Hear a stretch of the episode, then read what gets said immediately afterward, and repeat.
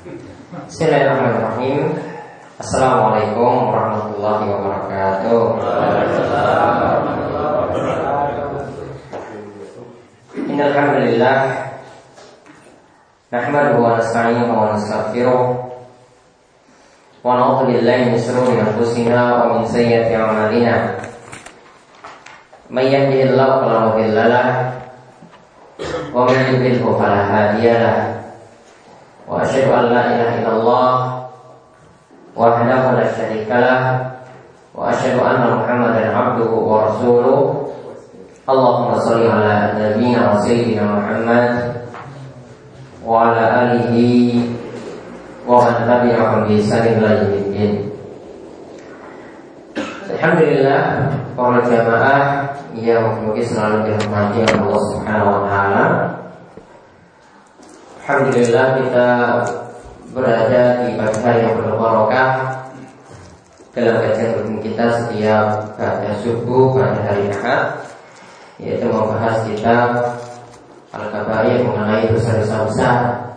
Mungkin Allah Subhanahu wa taala memberkati waktu pagi kita sebagaimana yang Nabi SAW itu doakan Allahumma barik li ummati fi bukuriha. Ya Allah berkatilah umatku di waktu paginya.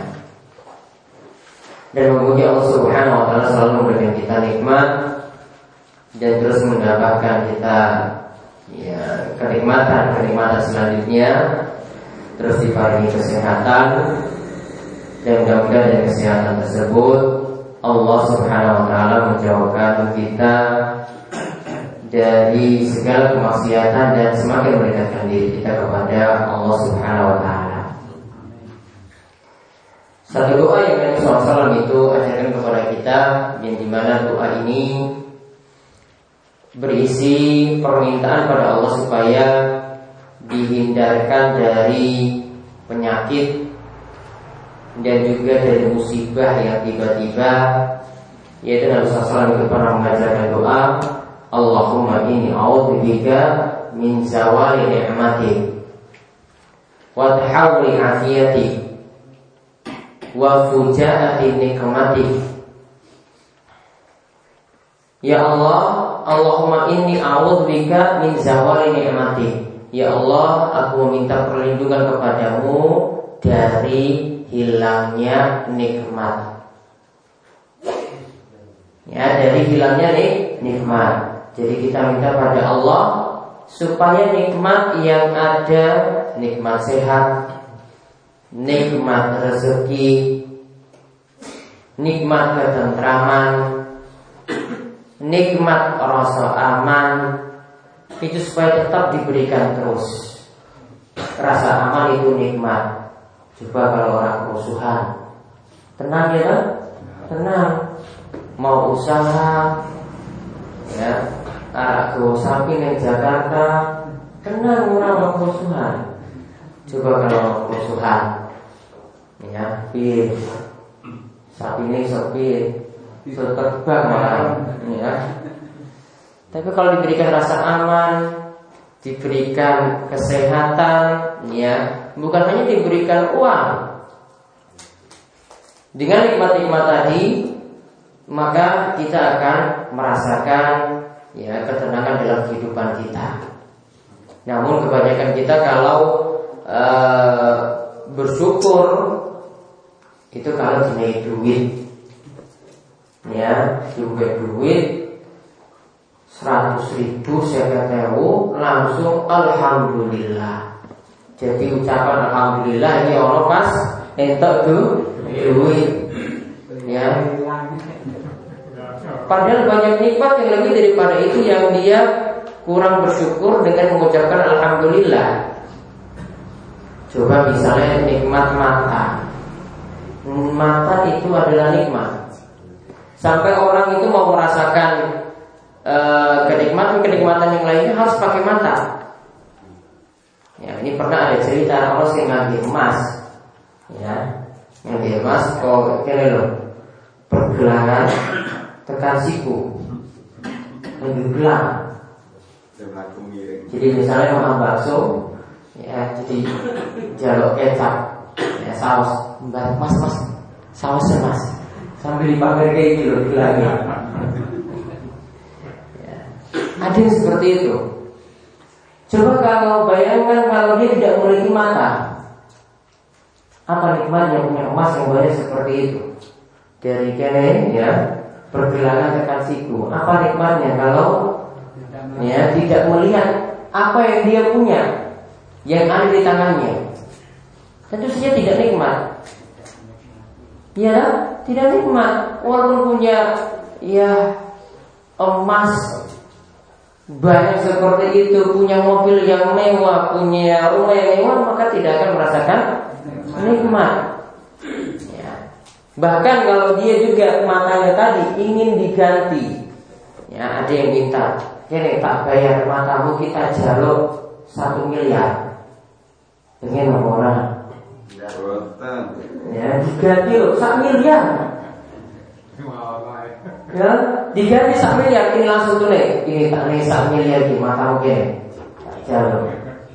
Gak ada yang mau. Makanya menunjukkan bahwasanya nikmat mata itu lebih dari harta daripada uang yang patut kita syukuri.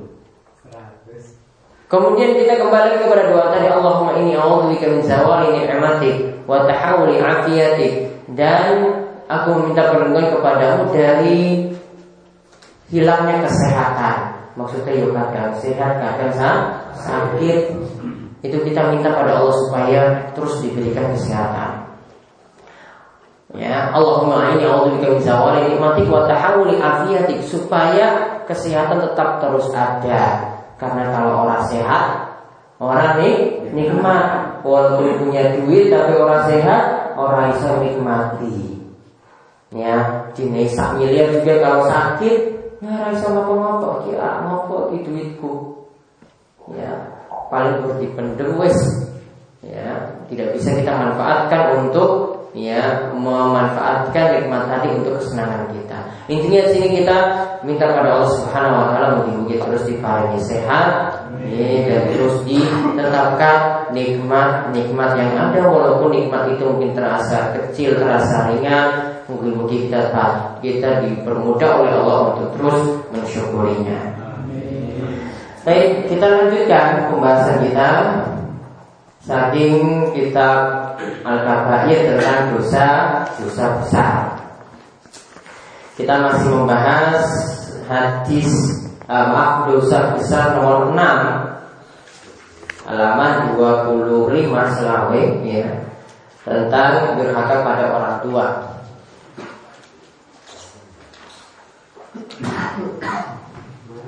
Kemarin kita baru ya lihat beberapa hadis dan ayat.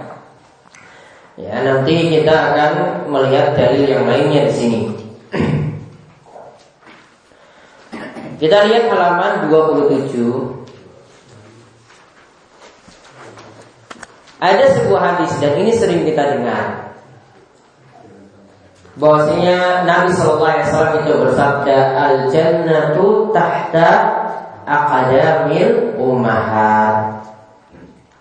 Surga itu berada di bawah telapak kaki para ibu. Surga itu berada di bawah telapak kaki ibu.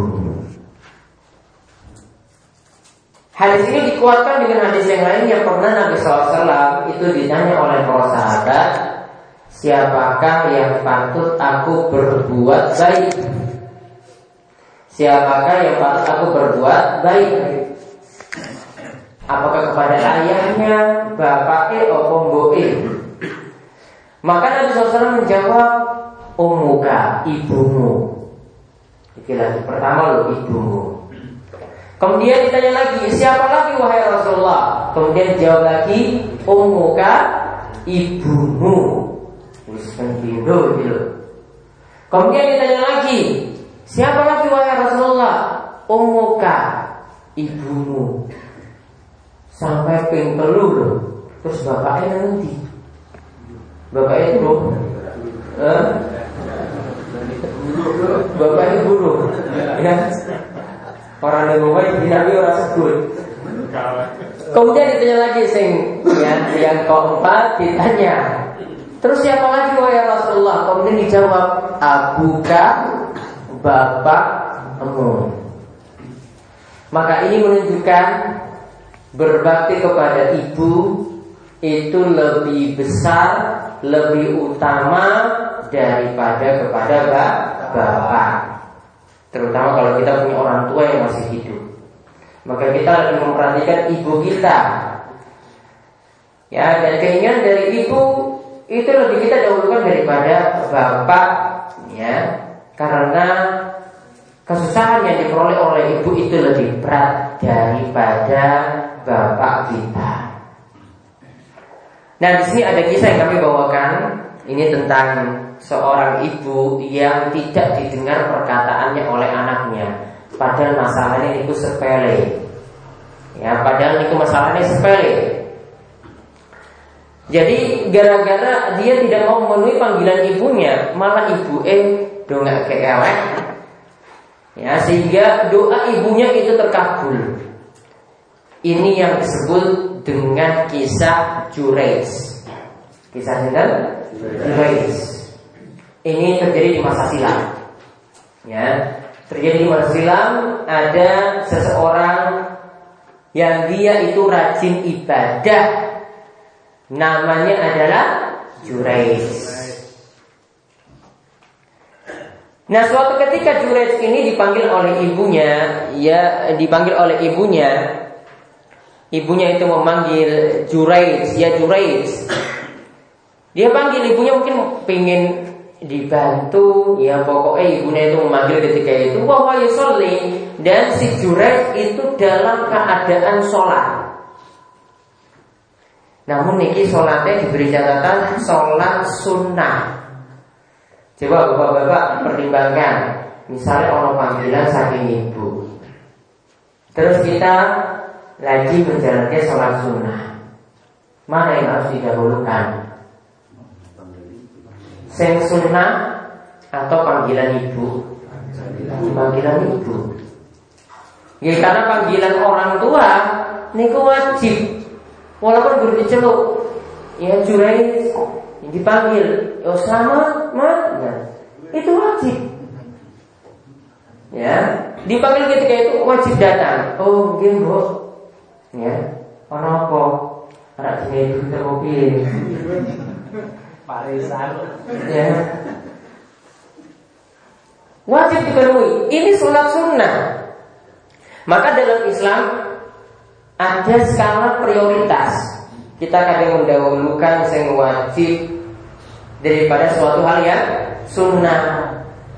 Contoh saja misalnya, nggih, niki wonten undangan.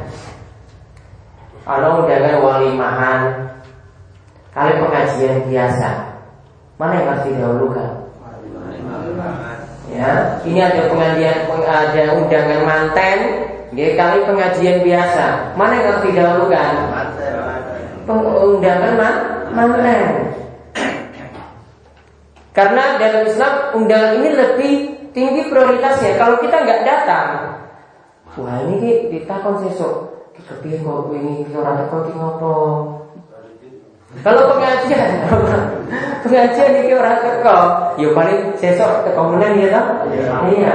Maka dia punya skala prioritas. Oh, iki sing tak dahuluke. Kecuali kalau dia ternyata punya halangan, misalnya jalur maaf, ya dia minta maaf dulu SMS atau ngomong langsung Pak Niki kula wonten acara niki ora iso ditinggalke, ora iso teko pas manten sesuk. Ya, kalau itu ora apa-apa, sepenting ana sumbangan.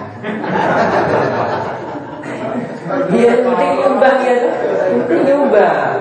Ya, penting Pak ora apa-apa. Sepenting ya ditraktir wae sumbangane. Nah. Apa tuh pulsa? Ya. Jadi ada skala prioritas. Kita ketika datang di masjid, okay, datang ke masjid, lagi ikomah, belum sholat tahiyatul masjid. Okay, kita belum sholat tahiyatul masjid, mau masuk arah angkat tangan, Allah Akbar, Allah Akbar, asyhadu an la ilaha illallah, asyhadu anna Rasulullah. Wes iqomah. Boleh nggak sholat sunnah? Ya. Nggak boleh. Ini sudah dekat sholat pak wajib. Sing wajib yang didahulukan daripada yang sun- sunnah. Maka nggak boleh. Wah aku iki orang yang tak sholat qobliyah subuh. Katanya pahalanya pindah dunia seisinya. Katanya pahalanya seperti itu. Ah, iki ora apa-apa nih, sholat subuh men. Iki kita sholat ini bareng wae, men itu sholat qobliyah subuh, sholat fajar kali sholat subuh sisa. Gak boleh. Pokoknya kalau wis iqomah ya, maka ketika itu tidak boleh lagi ada sholat sunnah. Kecuali niki terus dalam sholat wis rakaat kedua nggih, maka tetap sholatnya dirampungke sampai salam kemudian setelah itu sholat subuh. Karena sudah berada di tengah-tengah sholat. Maka para ulama itu katakan kalau kita memulai ya memulai sholat dengan melanjutkan itu berbeda. Kalau memulai dalam kondisi tadi tidak boleh. Namun kalau melanjutkan itu lebih mudah. Orang apa dirampung ya. Makanya itu karena melanjutkan ya toh mendingan presidennya dulu tuh lanjut saja. Karena sudah kalah. mendingan dia lebih paham kan kondisi yang sebelum sebelumnya. Lanjutkan tuh lebih enak. Melanjutkan melanjutkan. Ya kan? Ya tapi ya harus kepilih ya kepilih ya kan? Masalahnya itu aku makanya kan yang dulu dulu kan bilang lanjutkan lanjutkan. Lanjutkan itu lebih baik ya Iya. dulu Pak SBY dia kan Iya. Heeh. dia bilang lanjutkan itu lebih baik. Ya karena memang lanjutkan itu lebih mudah daripada mulai sekolah awal. Lebih mudah untuk melanjutkan. Nah dalam ibadah tadi. Kita lanjutkan sholat tekan rampung itu lebih mudah daripada mulai lagi dari awal. Awal nggak boleh. Ini sudah iqomah maka tidak boleh. Dahulukan sing wa- wajib. Sama seperti dahulukan sing wajib daripada sing sun- sunnah. Jadi punya skala prioritas sama juga dalam kehidupan kita. Kita ingin bekerja cari nafkah. Wajib. Wajib apa mana wajib. Bahkan Nabi SAW itu katakan kamu menyuap istrimu dengan hasil kerja kerasmu, iki wis entok pahala. Disuap, wis tahu dua bojone. Paling pas sakit. Ngapusi. Ya Menyuap istrinya saja dari hasil keringatnya Itu sudah dinilai Dinilai pahala Dinilai sodako. Ya seperti itu sudah dinilai Sodako. Makanya kalau begini itu musam-musam Ya kan? Untuk pas ke Aku pengen wae bisa Ini kabarmu Ini duit ya Iki ono Mau nih gitu Aduh. Ora yo. Muring-muring. Ya kita lihat. Ya kita kembali ke masalah tadi. Jadi gini tadi si Juraij itu lagi sholat, lagi sholat apa? Sunnah. Kemudian ibunya ya panggil Juraij, Juraij. Dia ketika itu karena nggak punya ilmu, dia dikatakan cuma ahli ibadah. Maka ketika itu Juraij dalam hatinya itu bimbang, di kepiye ya ahli sholat, apa batal ke sholat? Dia bingung. Ya, arep lanjut ke sholat atau batalnya sholat supaya memenuhi panggilan ibu. Ternyata dia nggak bisa memprioritaskan, nggak bisa memilih, maka sholatnya dilanjutkan. Dipanggil kedua kalinya, ya Jurais, ya Jurais. Wah, yusolik. masih dalam sholat juga. Masih bingung lagi. Ini sih wis ping pindho gitu. Ibu kok panggil terus tetap diputuskan sholatnya dilanjutkan. Ya wes suatu lanjutkan men ping telu terakhir dipanggil. Ya jurais ya jurais. Nggak mau. Sama seperti tadi bingung. Bimbang kepiye ya wes tak lanjutin wae. Maka ibunya ketika itu langsung muring. Dan ketika itu dia katakan, ya la amatakallah ya Jurais, sungguh engkau akan celaka wahai Jurais. Engkau akan celaka wahai Jurais, hatta tanzura fi wajhil mumisat sampai engkau nantinya suatu saat akan lihat wanita-wanita nakal, wanita pelacur. Ya, nanti kamu nanti suatu saat, walaupun kamu ini rajin ibadah, coba lagi biasanya wongnya di masjid, Ya, tentu saja kalau lihat wanita seperti itu ini, ay, apalagi sampai kumpul-kumpul, sampai kok ada di rumah atau di tempat, ya, istilahnya tempat apa? Kayak dulu kecilnya apa? Prostitusi. Coba bayangkan coba ada yang di jenggotan atau nganggo petis, kemudian ada di tempat itu. Coba pikirannya gimana? Apalagi restoratif tempat kono. Ya apalagi golek makan ya enggak lah ya pasti pikirannya semuanya iki laki-laki orang benar walaupun lagi bangun ngepeti sarungan loh ya betul suka tempat prostitusi. Nah ini di masa dulu, ay, cuma lihat saja wanita seperti itu, ini sudah jelek. Maka ibunya doakan seperti itu. Ibunya nggak doakan. Coba lihat doa ibunya nih. Doa ibunya, ibunya nggak nggak katakan sesok mudah-mudahan nanti kamu celaka, ketabrak motor, orang. Ibunya nggak doakan mudah-mudahan nanti kamu ya jatuh. Enggak. Ibunya cuma doakan apa? Kamu nanti akan melihat wajah wanita kok pelacur. Doa ini kuringan. Ya dong masih nih? Masih ringan. Nggak sampai anak itu celaka, cuma melihat saja. Maka ini menunjukkan bahwasannya doa orang tua sengkelek pada anak gak boleh berlebihan.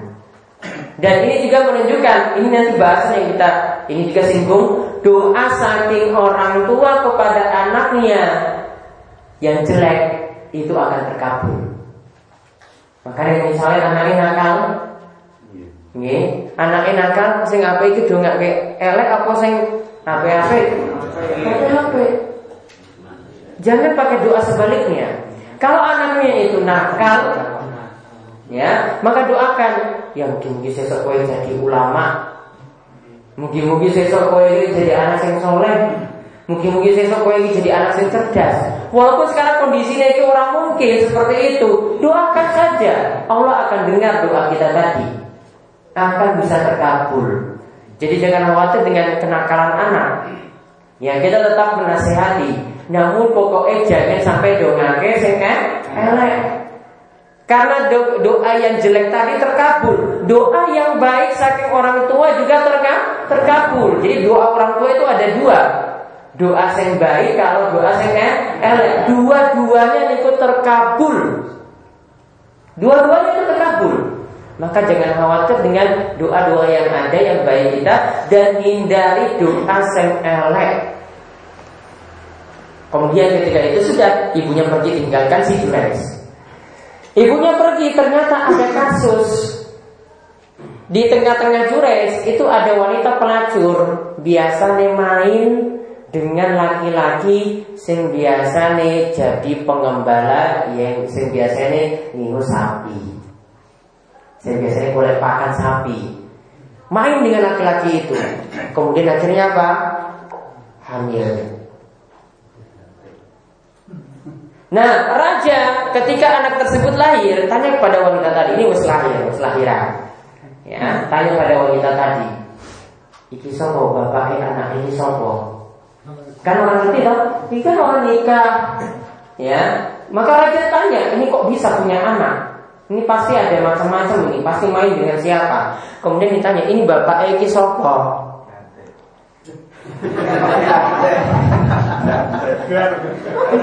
Kemudian perempuan ini nggak katakan Belanda tadi. Tidak katakan seperti itu, namun dia membuat fitnah. Dia membuat fitnah dia katakan yang menghamili ini bapak anak ini adalah si Jurais. Raja heran, Jurais yang biasanya neng masjid. Iya, Jurais. Raja berkira-kira, astagfirullah, kok iso-iso wae iki lho ngamili wanita ini. Maka ketika itu raja panggil si Jurex, si Jurex mana? Si Jurex mana? Ketika suruh seperti itu kan raja sudah dapat laporan seperti tadi di fitnah si Jurex kemudian dapat laporan seperti itu dan si Jurex itu punya rumah ibadah. Maka Jurex dipanggil rumah ibadahnya dirobohkan. Biar hancur. Kemudian si Jurex ditarik Ketika itu banyak yang nonton. Ya, kalau orang yang ditangkap ya DPO ya, ditangkap ya. Jadi incaran polisi itu kan ditangkap, kan warga pada nonton. Iki oh, apa iki teroris apa ya. Ini ditarik. Nah, ketika itu yang nonton juga. Nah, tadi kata ibunya tadi apa? Wanita-wanita pelacur. Maka ketika itu si Jurai tadi lewat di depan wanita-wanita sing ayu-ayu kuwi lho, sing nakal-nakal. Lihat wanita-wanita seperti itu. Masih Jurai senyum. Senyumnya apa? Bukan karena lihat, wah ini masya Allah aku tenang ini, ya kan biasanya di masjid itu orang betul ya kan? Nah kemudian lihat wah itu kan bukan. Namun dia ingat dulu doa ibunya seperti apa. Oh ibuku ibuku dulu ternyata berdoa.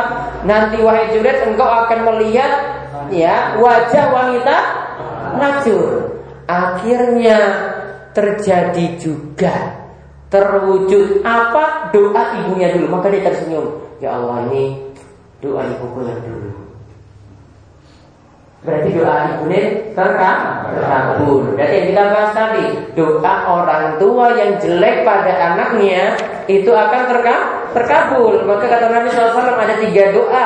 Yang di mana dari tiga doa ini semuanya terkabul, akan mudah terkabul. Kata Nabi SAW, wa'da'watul walidi ala waladihi. Yaitu doa jelek orang tua pada anaknya. Doa jelek terkabul. Musibah bagi si. Maka sudah setelah itu dia dibawa ke hadapan raja. Raja tanya, wahai Jurex, ini saya itu ini kau saya ngambil kopi. Jujur, Si bilang, tidak.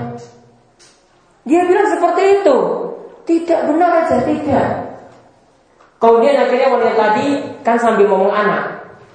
Ya, si Junaid ingin tanya langsung. Ya, si Junaid itu ingin tanya lang langsung, namun bukan tanya sama Mbok E. Karena kalau sama ibunya itu nggak mungkin. Tadi kan sudah difitnah. Ternyata sudah difitnah.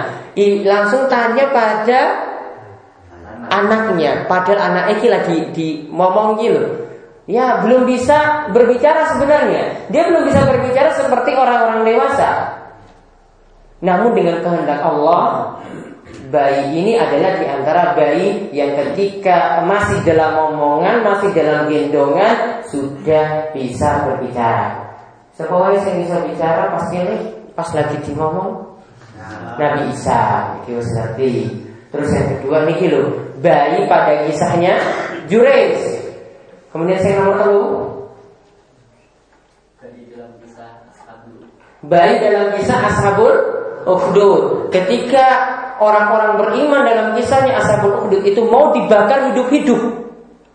Karena mereka semua beriman kepada Allah. Dibakar hidup-hidup, diparik. Dibak disiapkan api yang besar, kemudian yang tidak mau kembali pada ajaran nenek moyangnya, ajaran simbah-simbahnya dia, maka nanti akan dilempar dalam api tersebut. Termasuk ada seorang ibu dengan anaknya. Maka ketika mau dilempar, ibunya kan ini takut. Kemudian anaknya yang menasihati ibunya, Ya umma isbiri fa innati alal haq. Wahai ibuku, ya sabarlah karena engkau berada di atas kebenaran. Sudah wes ora apa Mendingan kita mati dalam keadaan beriman daripada mati kafir. Langsung lompat. Anaknya tadi masih ngomong sudah berbicara seperti itu. Berarti ada tiga. Sebenarnya ada empat. Yang satu lagi bayi dari uh, tukang sisirnya Fir'aun. Jadi Fir'aun itu punya Ngerti Fir'aun nih? Ya, itu saya main poli loh. Ya. Masa main poli digelari Fir'aun ini loh. Ini Jawa Tengah itu piye? Pemain poli itu Fir'aun. Tukang sisirnya Fir'aun. Jadi Fir'aun ini dua putri. putrinya ini punya tukang sisir. Ya, sampai tukang sisirnya itu ada sendiri. Jadi bukan yang biasa sapu-sapu bukan. Berarti kan berarti dia urusannya itu kan banyak Firaun. Mungkin rumahnya itu satu kilometer paling panjangnya. Dua anak okeh. Ya toh? Sehingga untuk urusan-urusan kayak ini itu ada yang ngurus. Tukang anaknya saja putrinya ada tukang sisir sendiri. Nah, ketika tukang sisirnya ini tetap beriman kepada Allah, Nah, ternyata disiksa oleh Fir'aun.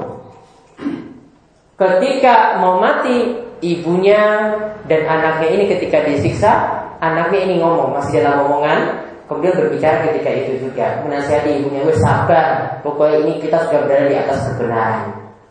Ya, jadi ada empat bayi. Jadi Nabi Isa, bayi dalam kisah Juraid, bayi dalam kisah Ashabul Ukhdud, Baik dalam kisah ya tukang sisirnya putrinya Fir'aun. Bayinya itu bisa berbicara ketika itu maka ditanya tadi kita kembali Jures ditanya ya Jures tanya kepada anak itu mana buka? Siapa bapakmu? Dengan izin Allah anak ini bisa ngomong langsung. Mujizat dari Allah bisa ngomong bapakku. Sing jadi berantai tadi. Ya Kemudian raja dengar tadi, ya Allah, berarti Jurais tadi wis fitnah. Berita tadi berarti orang ber, orang benar. Maka ketika itu raja menyesal. Kenapa menyesal? Tadi masjidnya sudah hancur. Ya tahu jalan api kepiye, makanya rajanya langsung punya inisiatif ya wes, ya. Saya ke kepiye, masjidmu tak ganti apa piye? Tak ganti sekolah emas. Jadi masjidnya ini akan dibangun sekolah emas kabeh. Ini bukan hanya monas saja yang ada emasnya di ujungnya. Ini bangunan emas semuanya. Mau ataukah tidak? Si Jurais karena dia itu nggak eh, nggak peduli dengan dunia. Ya, maka dia nggak mau. Dia bilang nggak, saya nggak mau. Ya wes kepiye misalnya sekolah perak. Ya, juga sama, nggak mau. Kemudian raja tanya lagi, ya wes kepiye masjidmu itu? Mau dijadikan seperti apa? Si Jurais cuma bilang ya wes jadikan seperti yang dulu ada. Ya wes, kalau yang ya wes para pokok. Kemudian si raja tanya lagi kepada si Jurais, wahai Jurais, kok kamu senyum-senyum kemarin sama wanita-wanita yang kamu lewati? Ada apa? Maka si Jurais beritahu bahwasanya aku ingat doa saking ibu doa ibuku itu kalau nanti suatu saat aku nanti akan melihat wanita-wanita pelacur. Ketika itu aku sedang sholat, nggak memenuhi panggilan ibuku. Maka ketika itu doanya ibu tadi terkabul, ya saat aku melewati wanita-wanita pelacur tadi. Maka kita ambil pelajaran di sini bahwasanya ini bentuk ringan, ya. Ini bentuk ringan dari durhaka pada orang tua yang kita bahas. Gak memenuhi panggilan saking goib ini termasuk durhaka pada orang tua. Karena ingat yang kami terangkan kemarin, durhaka pada orang tua itu mencakup segala sesuatu yang tidak menyenangkan orang tua. Yang tidak menyenangkan orang tua, pokoknya orang tuanya disakiti hatinya, orang tuanya nggak dipenuhi panggilannya, ya bapak bu eh butuh bantuan ke orang ditolong? Kemudian jadi sakit hati. Atau orang tahu dihubungi saya ingin Kalimantan. Ya wis kalau kalau orang tua. Ini termasuk bentuk durhaka. Karena itu kalau tidak ada hubungan seperti itu itu namanya memutuskan silaturahmi memutuskan silaturahmi juga dosa besar Ya, silaturahmi yang paling kita harus jalin adalah dengan orang tua sendiri. Nah, dapat kita mempelajari bahwasanya durhaka pada orang tua yang paling ringan untuk tidak memenuhi panggilan orang tua tadi. Lihat lebih daripada itu sampai orang tuanya ada yang berbicara kasar misalnya anaknya, ini termasuk durhaka. Ada yang sampai memukul orang tuanya, termasuk durhaka. Apalagi sampai menyiksa orang tuanya itu juga termasuk durhaka pada orang dua. Semuanya termasuk dosa besar, namun di sini bertingkat-tingkat tergantung dari dosa yang dia berbuat. Kemudian kita dapat ambil pelajaran lagi tadi yang namanya ahli ibadah itu memang baik. Namun kadang kalau tidak punya ilmu bisa buat kesalahan. Kesalahan si Jures tadi apa? Ibunya lagi panggil. Dia tidak memenuhi panggilan dari ibu ibunya. Seandainya si Jures itu punya ilmu, maka dia akan memenuhi panggilan ibunya. Maka kita tidak cukup cuma rajin ibadah saja, namun terus menambah il ilmu. Harus kita sinau, harus belajar, harus nambah ilmu terus biar ibadah kita ini jadi bagus, biar ibadah kita yang keliru itu diluruskan, ya. Jadi tidak salah seperti Jures di sini. Jadi tidak cukup kita dikatakan oh iki rajin sholat. Oh iki rajin puasa. Namun apa? Harus ditambah lagi orang ini selain rajin ibadah juga tahu il ilmu. Ilmu itu lebih penting sebenarnya karena ilmu inilah syarat amalan. Kalau kita itu beramal tanpa ilmu, ya wes orang diterima, orang ditompo. Namun kalau kita beramal dengan ilmu, itu akan membuat amalan itu diterima di sisi Allah Subhanahu wa taala. Makanya Imam Bukhari itu pernah mengatakan al ilmu qabla al-qawli wal amal. Ilmu itu harus ada sebelum perkataan dan perbuatan, sebelum perkataan dan tindakan. Ini dapat kita praktekkan dalam bentuk apa pun. Coba perhatikan. Kalau orang nggak pernah belajar, itu pasti kalau menjalankan sesuatu pasti orang beres. Ya, itu pasti orang be orang beres. Ya. Kalau mulai dia itu belajar, belajar itu kadang saking pengalaman. Jadi mandor misalnya. Itu pasti punya pengalaman kan? Si Nausek, ya pasti dia dari bawah dulu. Ya dulu pas proyek itu piye juraganku ngomong ya itu bicaranya gini wes nanti dia akan jadi mandor tadi tahu ilmunya sebelumnya begitu juga orang jadi ya yang jadi belante ya jadi belante sana ya itu pasti punya ilmu sebelumnya ya toh. Dia cara berbisnis. Nggak mungkin langsung jadi wes gue sapi langsung 10 orang mungkin. Pasti sinau ya pasti dari pengalaman. Mau jadi montir Mobil itu enggak asal ketok-ketok aja, ketok jadi enggak. Pasti sebelumnya dia belajar dulu. Maka demikian juga untuk masalah ibadah, demikian juga kita mau ibadahnya benar juga harus didasari dengan il ilmu. Makanya kita jangan bosan-bosan untuk terus belajar, untuk terus belajar. Imam Ahmad itu katakan kita itu belajar ilal ilal mahdi ilal lahdi. Kita belajar itu dari di momong sampai di liang lahat, sampai di kubur. Artinya belajar itu selama nyawa masih di kandung badan, masih hidup itu kita harus terus bela belajar. Jadi nggak boleh merasa puas wah. Aku kiwes nih, aku wes es telu. Es telu apa? Es campur, es. Aku wes es telu, aku wes profesor, aku wes dokter. Enggak cukup seperti itu. Bahkan Profesor Niko kudu sinau sholat, sing namanya dokter juga kudu sinau sholat, sinau puasa. Tetap harus belajar juga. Tidak cukup seperti itu harus tambah ilmu terus, tambah ilmu terus, tambah ilmu terus. Ya, ini dapat kita jadi pelajaran berharga karena dari tidak mau belajar tadi bisa merusak segala sesuatu. Bisa didoakan jelek sama ibunya, bisa membuat berbagai macam kerusakan dan lain sebagainya.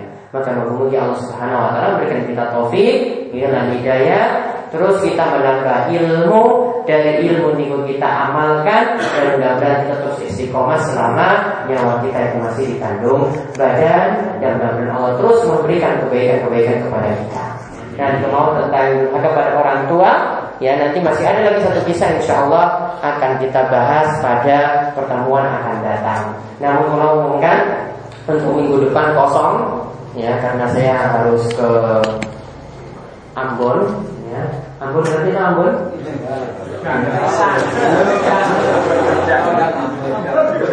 Ya nanti ada urusan soalnya di sana ada undangan saking wali kota untuk hadiri acara wisudahan uh, para tahfiznya Al-Quran juga akan hadir Ustadz Yusuf Mansur ya yang saya diundang ketika itu jadi cuma tiga hari sebenarnya Jumat sampai Minggu Minggu sudah di sini tapi Minggu pagi saya nggak ada di sini jadi untuk minggu depan kosong untuk kajian pagi, tapi malam Kamis tetap ada seperti biasa. Ini semalam itu ibu-ibu juga libur.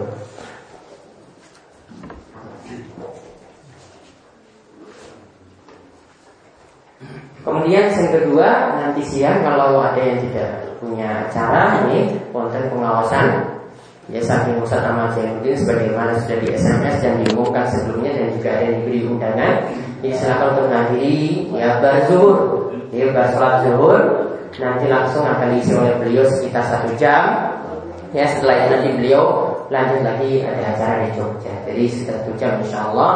Tidak terlalu singkat juga orang 15 menit ya dan juga nanti tidak terlalu lama karena beliau masih ada acara lagi untuk malam harinya. Beliau saking Banjarmasin Ustaz Ahmad saking Banjarmasin ya biasa mengisi di Banjarmasin dan juga biasa jadi pengisi di TV Roja. Jadi yang punya parabola itu ada TV Roja yaitu beliau jadi pengisi di TV tersebut. Dan dulu sempat juga sering beberapa kali beliau uh, mengundang kami ketika berada di Saudi dulu teman dekat. Ya, teman dekat jadi ada acara. Beliau undang untuk ngisi di apa majelis beliau yang ada di sebelah timur Saudi. Ya jadi beliau jauh dari dari tempat kami dulu tapi sering undang tiga sampai tiga kali ya ke tempat tersebut. Jadi kami mohon bisa dihadiri undangan ini. Ya, temanya nanti ingin kaya ataukah miskin mulia kaya ataukah? Miskin. Ya nanti akan beliau jelaskan ya dan mudah-mudahan nanti bisa diamalkan ya bisa meraih ilmu bermanfaat dari beliau. Nah di kemauan ya nanti untuk pengajian bawa bapak saya malam Senin untuk malam ini libur dulu. Ya libur ya istirahat karena besok final loh. MK Final ini loh poli. final ini Sesok Fir'aun karo bintang. Nah, Fir'aun. Dulu Nanti kita tutup dengan doa kamar Tuhan majelis. Semoga Subhanakallahumma bihamdika Asyadu an la ilaha illa anta Astaghfiruka wa atubu ilaik. Assalamualaikum warahmatullahi wabarakatuh